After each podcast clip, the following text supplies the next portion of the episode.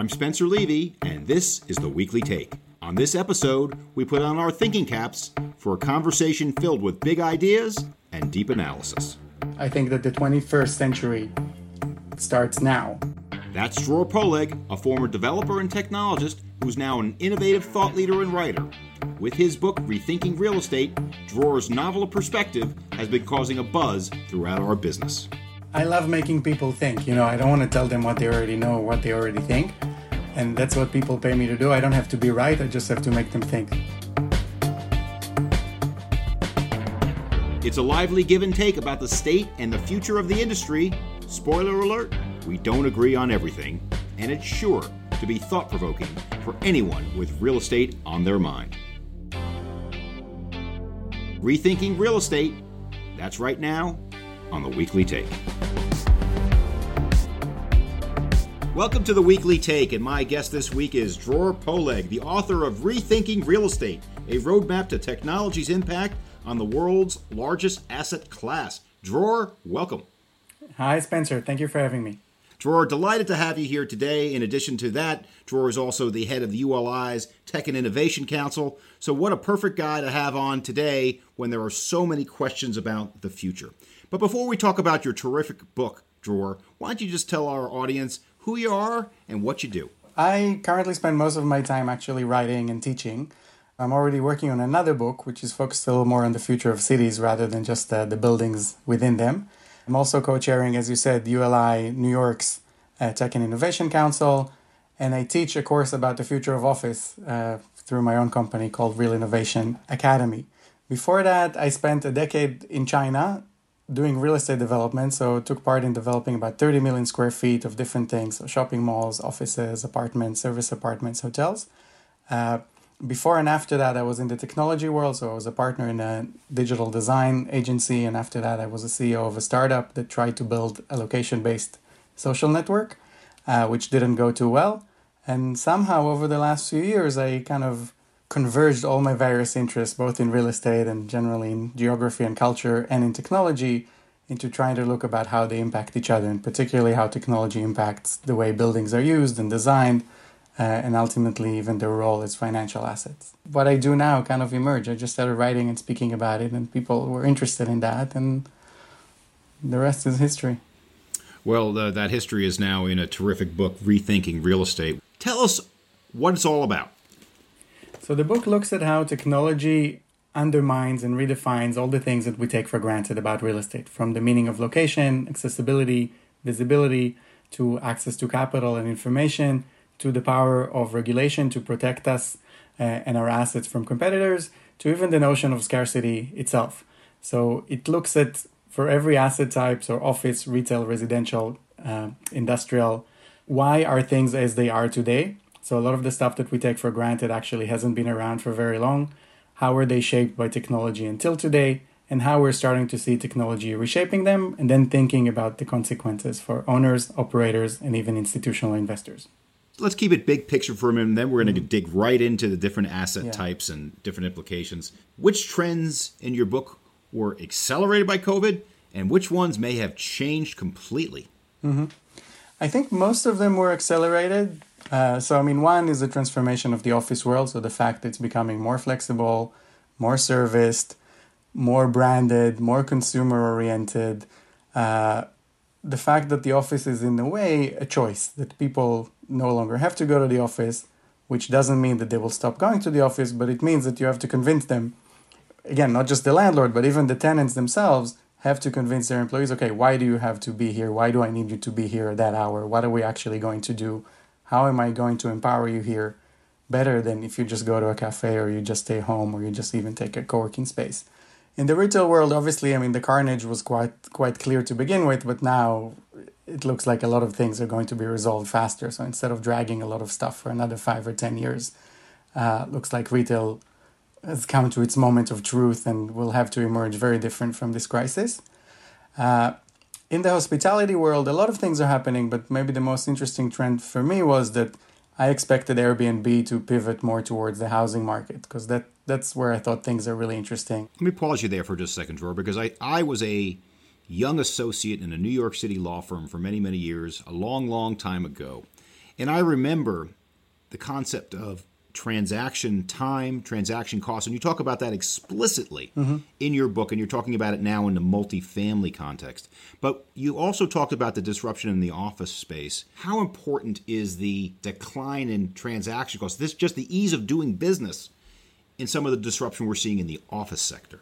I think it's super important. I mean, the fact that I mean, the customers always wanted, or at least in the last 10 years, we saw a growing demand for shorter term more service, more specialized access. So, you know, I want to access a different space every day based on what I'm supposed to do that day. So now I'm recording a podcast. I want access to a space that is good for that. Tomorrow I'm doing focused work. Give me access to that. The next day I have to impress a client. So I want to be somewhere else and kind of show off maybe something else. Uh, and we saw over the last, particularly five years, that most of the uptake in many cities of new space was by companies such as WeWork and Knotel and Convene and Industrious. So these these new type of flexible or service space operators. So we saw that there's a widening gap between what landlords offer and what customers actually end up paying for. Uh, but now it's becoming easier to book stuff on demand. Uh, means that customers are getting much more of what they want and that they're starting to not agree to settle for anything less than that. One of the things you're now talking about is a concept called hotelization.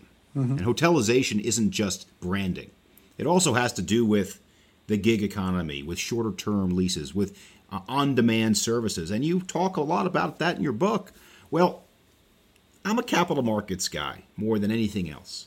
And it scares me a little bit to hotelize or hotelizationize an office building because the fundamental ground of value is in the lease, it's in the long term commitment. But you say, oh, well, office buildings become hotels, that's okay. I'm not so sure. What do you think? Of course, we would all like to have a 10 year lease and, you know, and a cheap mortgage and everything. But, but what matters now is what the customers want. And we've come to a point where they have enough power and enough alternatives that they can dictate the terms. So it doesn't mean that real estate can't make money.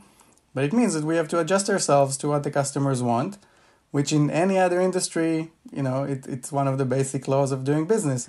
Um, the good news for our listeners is that I think in our current monetary environment, even though real estate compared to itself is becoming riskier, I think it might still look better compared to a lot of other assets. If office historically was kind of the safe, nice, passive almost like purely financial asset where you know you just own it you bring someone to make sure that you know there's no fires and that the air conditioning is working and you collect the rent that's not going to be enough anymore. Well well Dror, this is going to be the first area where i have a polite but significant disagreement with you. I still believe particularly in the office sector the vast majority of space is still going to be traditional office space. And the reason is very practical it is the financing markets that are going to dictate a lot of this. And if you want to get a cool fit out, well, you got to have a long term lease. If you want to have a certain type of environment to foster security, a great culture for your company, and the kind of collaboration you want, you probably need to have a traditional lease. So, are we talking apples and oranges here, or are we closer in our opinions than you think, Dror? We're not too far because I think, I mean, the office market, it really depends how we define it. I think a lot of the phenomena that we're discussing now are more about what happens in larger cities where knowledge employees work. For your point specifically, I would give you two things to think about without fully disagreeing. One is I think that traditional capital markets have much less power than they did before. Landlords kind of saying, okay, I'm just going to keep doing what I'm doing, and the bankers have my back. I, I wouldn't count on that because the, the money will flow very quickly to other people that know how to give customers what they actually want. Uh, the second point, which is maybe more kind of pragmatic and, and easier to digest and less controversial, if you look at what happened in the retail world, the retail apocalypse was very clear even before COVID. And that apocalypse was based on just 15% of demand moving online. And even that 15%, a lot of it still required physical space for returns and deliveries. So it didn't like disappear to the internet. Now, if you think about the office market, 5% or 10% or 15% going online, the amount of damage and dislocation that that would cause is enough. And I think that's coming. Office is priced as such a stable asset that that alone will be enough of a difference. Since you mentioned retail, let's let's turn to that for a moment. First of all, the same motivation that you mentioned about people wanting to go to office rather than needing to go to office has been around in retail since the beginning of time, and your book has a great history about retail in the late 19th century and how it's not that different than it is today for some of the better retailers about those who uh, surprise and delight, I think is the term you used in the book, people that have experiences in that retail. And I think another concept you talk about in your book are the people that make money are either the aggregators or the disaggregators. I think the future of retail is in the aggregators, putting it together with office. What do you think? I think that it's both. I think mostly the middle will disappear in in a world of abundance, and we see that you know, in, starting in digital media where things can move, can flow freely, and then to see how things get rearranged once you take away a lot of the constraints of of the physical world. You see, on the one hand, businesses that are aggregators that are very very large and try to aggregate demand, so they don't care so much about their own specific supply, but they want to have a relationship with the end user, and then they tell that end user where to go or which uh, specific product to use. But then you see, on the other hand, businesses that are much smaller and that are niche businesses that cater to a very specific group of customers in a very specific way. And they're also empowered by the internet because now they can suddenly reach those specific people uh, in an affordable way and, and generate uh, revenue and demand for their assets. So the things that, that get demolished by the internet are all those in the middle. Like if if we look at the world today, you know, there's Google makes money and Spotify makes money and I make money just by being a guy sitting in a basement somewhere because I can reach the thousand people on earth who actually care about me and I can monetize them. So I don't need to reach a million people. But the people that are in trouble are all the people that are between me and, and Google. What we're talking about here is the good old fashioned economics term agglomeration economies, mm-hmm. right? and agglomeration economies in terms of not only the different asset types, but most importantly, putting them in close proximity to one another. And yeah, I'm going to say it the future of the city. And there's a lot of people out there who have uh, written uh, off the big cities, the New Yorks, the LAs, the Bostons, the San Franciscos. And you know what I say to those people? I'm, I say good, because I've got a lot of investors who completely disagree with you, and I'm with the investors. What do you think, Dror? I think the answer is, is not so simple. I agree with you that agglomeration economies still matter for knowledge workers. But one thing that COVID showed us is one, how dependent we are on essential workers. And second, COVID is actually expediting the replacement of these essential workers with automation and all sorts of other tools. So, in theory, today, if we start the world from scratch, I can live in a city with 600,000 people that are very knowledgeable and cool, and the people that I need to be around in order to really uh, create the kind of business that I'm creating and I don't need the seven and a half million other people that are there because I can get the same service from all sorts of other people. So we might see a situation where lower wage workers remain in cities, but actually more and more of the knowledge workers are able to go to other cities, not to go live on a mountain. They will still, the aggregate demand for cities will continue, but within cities, I think there's going to be a lot of shifting. We don't need to go too far back in history uh, to see that even when the city reinvents itself, it might take 20 or 30 years. If your investors are up for that, great. If not, uh, maybe they can wait. Uh, I think, regardless of what I'm saying at the macro level, there's always good deals one way or another everywhere on earth and definitely in New York. So I'm not saying don't buy anything. I'm just saying don't assume that the, the waves will carry everyone uh, equally. I think that the 21st century starts now in 2020. I think that what we saw over the last 20 years was mostly the culmination of the industrial era of mass production, mass media, mass consumption, mass entertainment, mass cities. Uh, and I'm seeing a lot of new ways to achieve the same agglomeration economies without cities as they are. You know, online people socialize differently, people work differently, people mate and meet each other differently. Uh, which doesn't mean that there's not going to be cities. I think cities will, are going to be even more important, but they will have to provide things that are completely different in order to attract people. People, just like the story with the office, they will not have to be in the city in order to access the best employment opportunities. They might still want to be in the city for something else, but the city will have to convince them to come and be there. And what I am most concerned about here, going back to the New York Times example, is that we're going to see the same dynamic that we saw in the media world emerge in the physical world, which means that actually human communities are going to become actually more segregated. More people will flow into places that have more people like them and more kind of ideological bubbles or idea bubbles. Uh, and you know they will leave behind everyone else because they don't have to deal with these people. Is that something that can be solved by the technological revolution that you're describing, or is it the inevitable conclusion of it? So, in terms of the world becoming more segregated, I think that left unchecked, this is where we are headed. Uh, I don't think that there is a, a heavy handed way to address it. I don't think that by kind of willing it to be different, it will be different. I think the government in cities and even real estate developers should a- approach it proactively by making cities more affordable to different people by creating economic opportunities in a way that brings people together. It's definitely one of the challenges that I'm spending a lot of time thinking about and that I want to address in my next book. So, Dror, let's uh, now ask a different question. I want to talk about demographics. I want to talk about the changing in the workplace, how we have not four generations there, which is the boomers, the Gen Xers, the millennials, and the Zers. We now have the fifth, which is artificial intelligence. How does that shape some of your opinions about the future of real estate?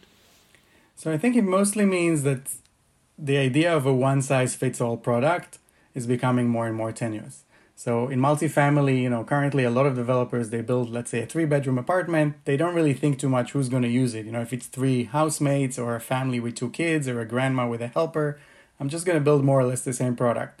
I think the market is going to expect more and more specialized uh, solutions on that front. And then when you come to the office, even more so, people need access on demand to all sorts of specialized places and spaces that allow them to work the way they like to work and to produce their best type of work, which means that a lot of these spaces will probably have to be shared with other companies because if you want them available on demand, unless you're Google or Facebook or a few other companies, you can't really build a campus with, you know, five different options for every employee. But you can if you're a smaller company, allow your employees to have on demand access to a diversity of spaces, both within your own building and elsewhere. Let's talk about that. You talked about four or five of the largest corporations on the planet, in the history of the world, frankly. And then you said, and then there's everybody else. I think there's a big category of everybody else that can have their own defined space. And when I say their own defined space, I'm not just talking about long term leases that are easily financed, which is sort of my mindset as a capital markets professional, but I'm also talking about your company's identity its culture, its ability to attract and retain talent. And that's before we even talk about the security aspects of having your own space. Are those all going to go away? I don't think that they're going to go away. They're going to become even more important, but they're going to be defined along all sorts of dimensions that maybe we, particularly coming from the real estate world, uh, have a blind spot for.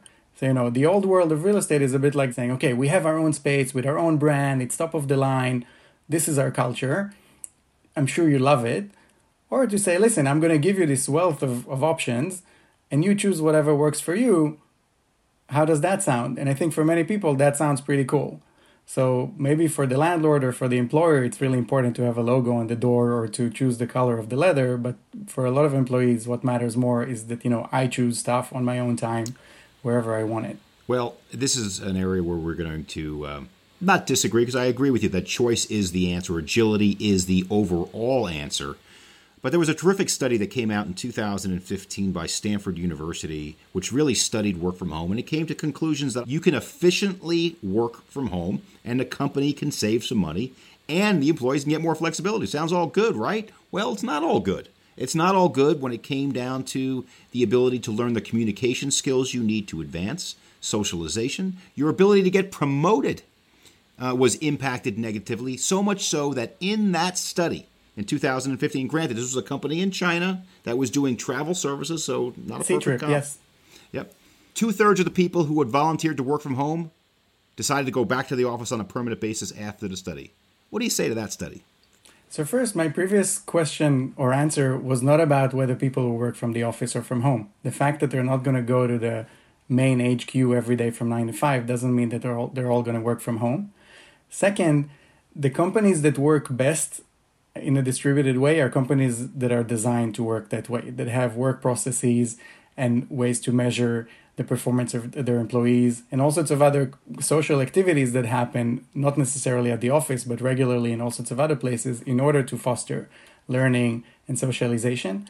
Uh, so I don't expect that if you take you know General Motors from 1950 and you put it in even Facebook's office today in their office that they will perform very well but we can look at how some newer companies are working and at their procedures and we see that they can make it work I don't think that it will be for everyone uh, but it will definitely be for a much bigger percentage of companies and it is already what the largest companies that are growing fastest are doing let's go back to the future of management theory 101 from 1950 to maybe the present uh, the Peter Druckers, the Jack Welches, the great thinkers.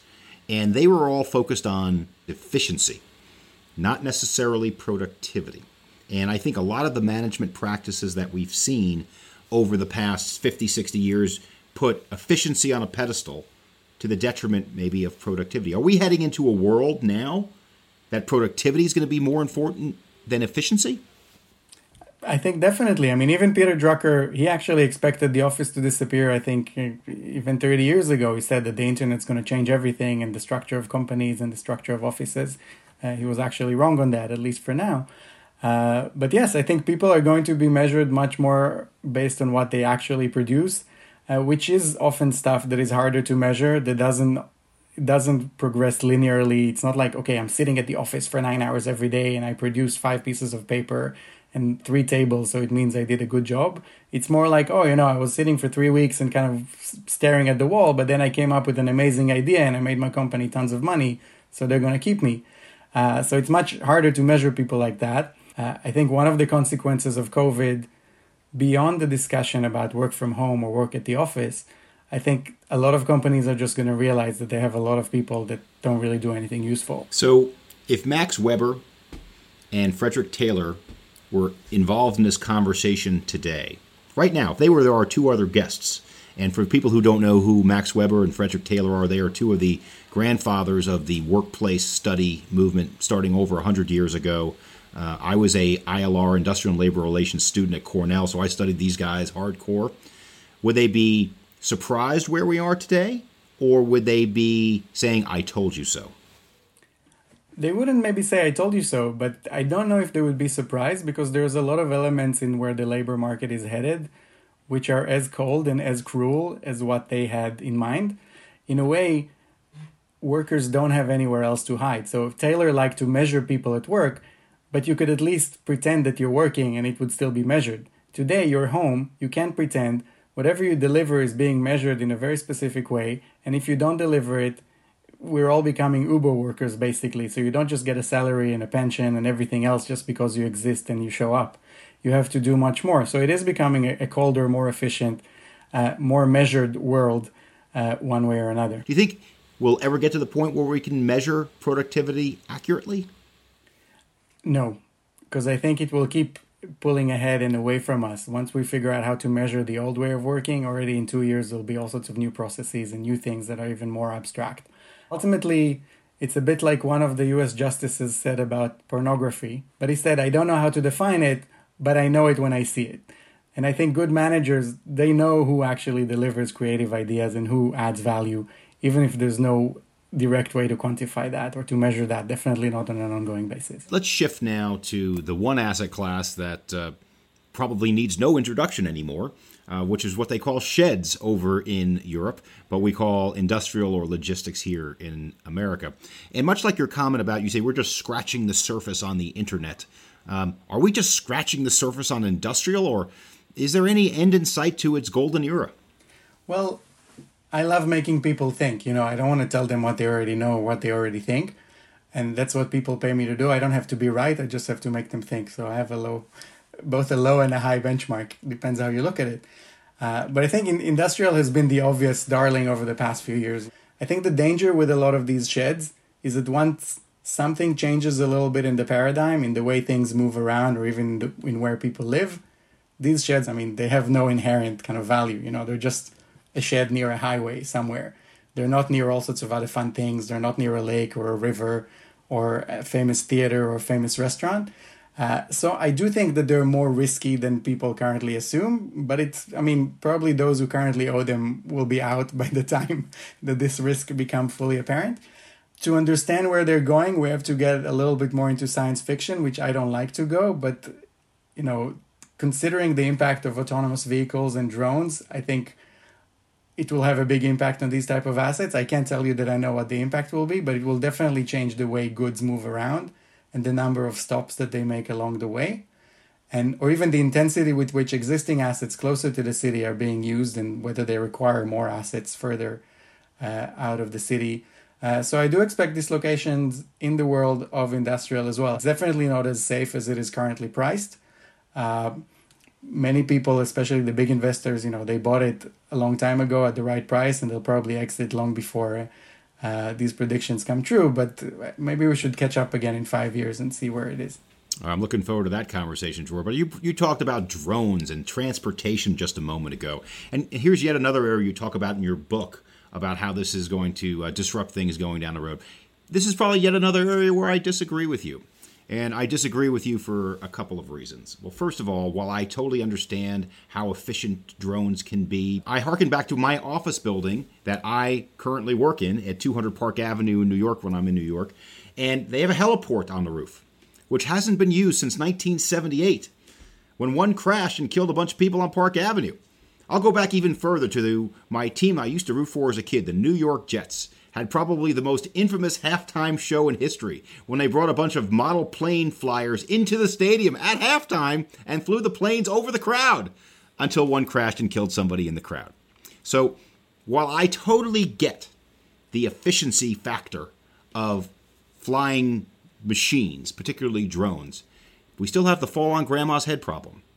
Do you think that is going to be an impediment that's going to permanently restrict them from the United States? So let me tell you about this crazy invention that people use within and between cities to move around that kills about, I think, 1.3 million people each year. Uh, it's called the automobile, and it actually moved most people to the suburbs over the last seven years. And it keeps killing people both directly. I think it maims and injures about 50 million people a year worldwide. It creates pollution and all sorts of other problems that everyone seems to be very worried about. And still, it is with us miraculously, and we allocate, I think, about a third or even more than that of our urban space for free to those things to just move around. And even to anyone who owns one, they get free parking in most cities. Uh, so when consumers really like a certain way of moving around, that way figures out a way to stick.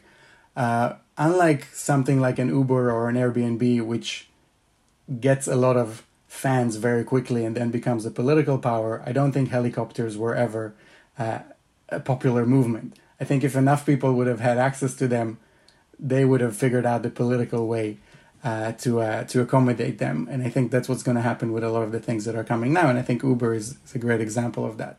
I again, I disagree. Well, I don't totally disagree. So I think you're going to see some economies like China where you just uh, live for 10 years. I think you're going to see drones. I think you're going to see the triumph of efficiency over some of these other costs. I think you're going to see that in other more controlled economies. I don't think you're going to see it here.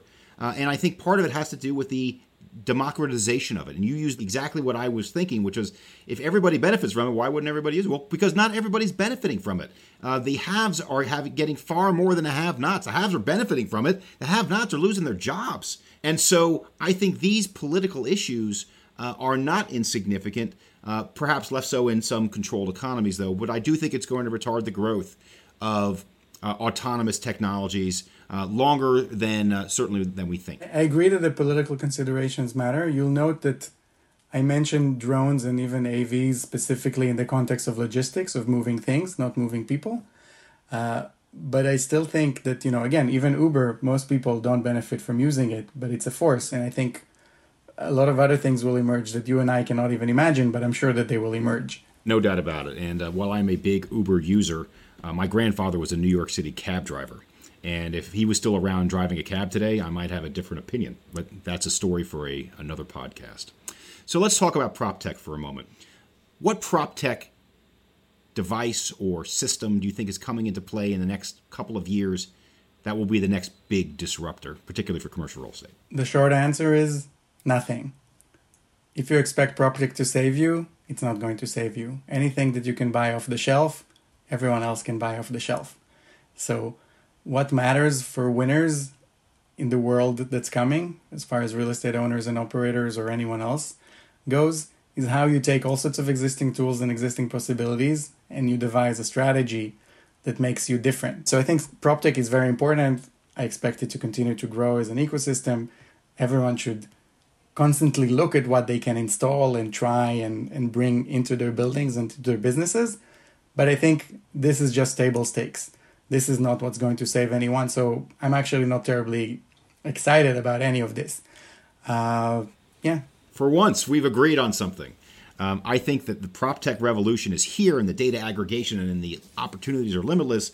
But the one thing that's still most important and will be for a very, very long time in our business is the human element to it, which is being able to understand all of this prop tech, being able to understand all this data, being able to use it. I can't tell you how many conversations I've had, and people say we have too much data and we don't know what to do with it. So, are humans going away in commercial real estate, Dror? I, I don't think this is a major concern. Let's put it that way. Uh, I think to begin with, real estate is a very capital intensive industry. I think labor costs were never the biggest issue. Again, I'm not talking about construction itself. I'm talking about just you know the the world of transactions. Just to kind of cruise and do what everyone else is doing is not going to be enough. I think whether you're a broker or a developer or whatever your specific expertise is, you'll have to constantly learn to make the most of best of the best tools. Uh, to even know how to market yourself differently. I think it's, it's just like a different world, and we're seeing already some cool brokers. I have a friend who works at CBRE, uh, David Cairns from Toronto, and you know he's great. He's always on LinkedIn, sharing things, creating content in a unique way. Uh, and and I see more of these kind of emerging types of brokers that play a completely different game, and I think a lot of people can learn from them. Uh, and on the other hand, in the real estate world, I meet so many people who are so complacent who try to convince me why nothing is changing. And then something like COVID happens, and then they say, Yes, I was wrong, but it's because of COVID. It's not because of all of these obvious things that we already saw if we really wanted to look at them. Uh, which is another important point. I think landlords now have a wonderful excuse to change. Uh, they don't have to admit a lot of the mistakes that they've made, they can just blame it on COVID, which is fine with me, but they should still use the opportunity to change and to learn the lessons. Well, Dror, this is your crystal ball kind of wrap up question. And as a visionary in commercial real estate and tech, this may be the only question I really needed to ask, but it comes from your book. And the quote from the last chapter from uh, Charles Dickens was, quote, Are we headed for a spring of hope or winter of despair? And I would add, in commercial real estate. So is the future of commercial real estate a spring of hope or a winter of despair, Dror? I think we're headed to a winter of despair followed by a spring of hope. So I think we're going to have uncertainty at least until the spring of 2021. And I hope that once that goes away, things will start to warm up. Uh, in the office world, I have to admit that I don't know yet what it would look like because a lot of companies will be at home for more than a year by that point, and we'll see what they're up to when they come back. But I'm sure that we'll come back to a different world, whatever it is. Well, on behalf of the Weekly Take, I had a wonderful conversation today with Dror Poleg, the author of Rethinking Real Estate and a new book. Do you want to give our listeners the title of your new book yet, or is that still in the in the works? It's still in the works. Still in the works. Well, Dror Poleg, one of the great thinkers in the commercial real estate business. Thank you for joining the Weekly Take today. Thank you, Spencer. I enjoyed it. For more information, go to CBRE backslash the Weekly Take. Until next time, I'm Spencer Levy. Be smart, be safe, be well.